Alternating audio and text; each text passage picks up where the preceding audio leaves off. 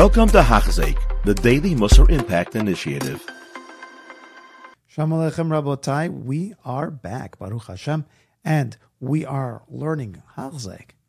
Perik Hey, brand new Perik now, and Baruch Hashem Lezoicha, page two twenty-eight, let's do this.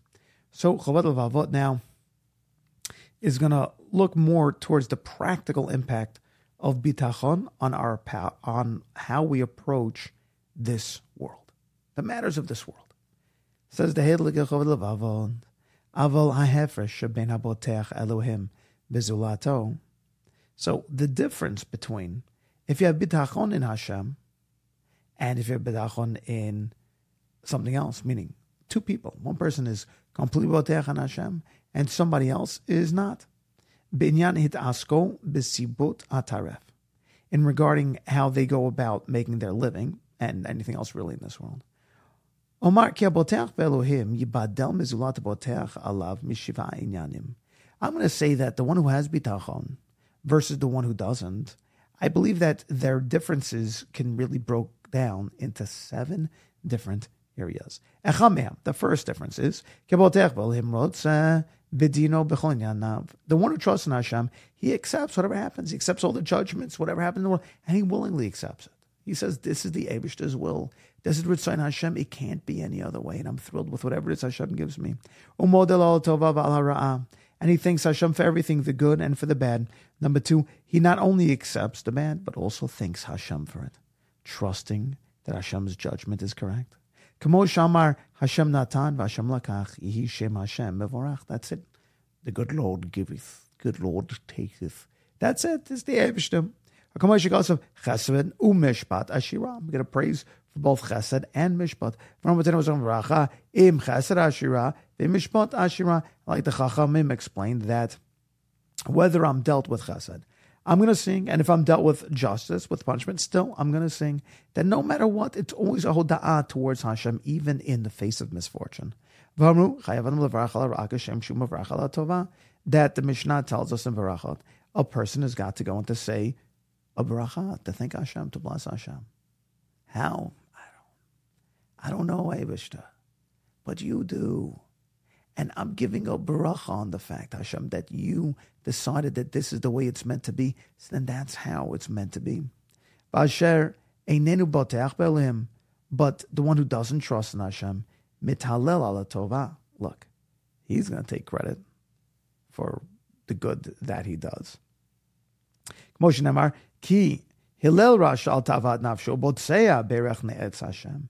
That the wicked person is going to glorify himself in his own personal desires, the things that he does, and he ends up robbing the praise that he was meant to give to Hashem. And he ends up, unfortunately, even saying things of kfirah against Hashem. Ummitkatsef Belohim al Ra'ah.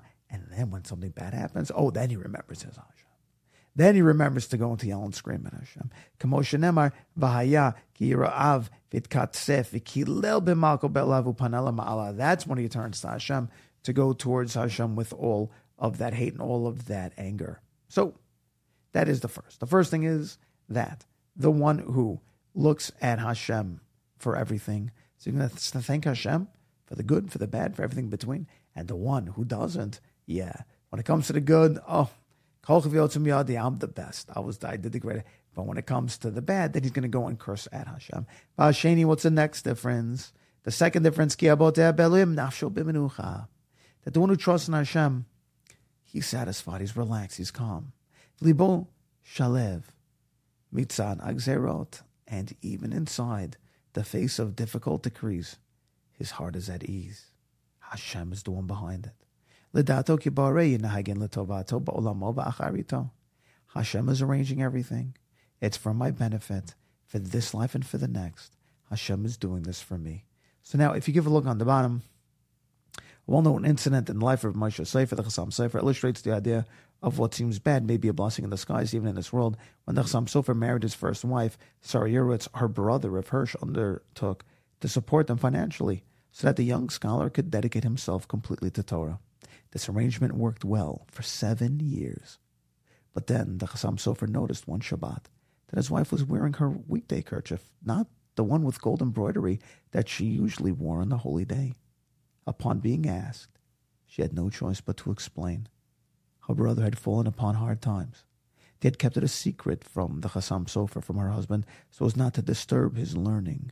But matters had deteriorated to the point that she had been forced to pawn her Shabbos kerchief to pay for the Kiddush wine. The Chassam Sofer declared that he could not continue to be a burden on Rav Hirsch and would have to earn his own living. He initially tried to support himself without accepting rabbinic position, but was eventually compelled to accept such an offer, and he became Rav of the town of Dresnitz. Soon after, Rav Hirsch's business recovered, and he began to regain his former economic status. Clearly, heaven had arranged that Rav Hirsch would lose his fortune to force the Chassam Sofer to accept the role of rabbinic leadership, thus embarking on a course that eventually made him one of the most influential Torah figures of his generation. We see that, yeah, Hashem has that plan. Like it says, David alav shalom, ach lelohim do minavshi, ki memenu tikvati. It's all up to Hashem. He's my hope. But the one who is not trusting Hashem, who bitzar tadir u'da'aga arucha. This guy's in constant anguish. He is petrified all the time. He has heartache all the time, worrying about his future. Ve'evel ve'etzev lo yamushu mimenu ha'tova bara'a. And grief and heartache, they never leave, whether in good times or bad. Because even in good times, yeah, you made all that money. But am I going to keep it? Are people going to show me their true face? Do I really have any friends? I'm going to invest it now. Will I lose it in all my investments? So during those good times, he has heartache because He's not. He's still discontent with his situation. And he still wants more. He has to increase. He's never happy with what he has.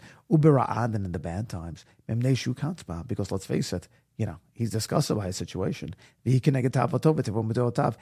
flying in the fire of all of his desires and conflicting with his nature, with either his competitive nature or whatever it is that's always his drive. Now he feels like he's a loser. He feels like he can't accomplish anything. He feels like he's destroyed everything.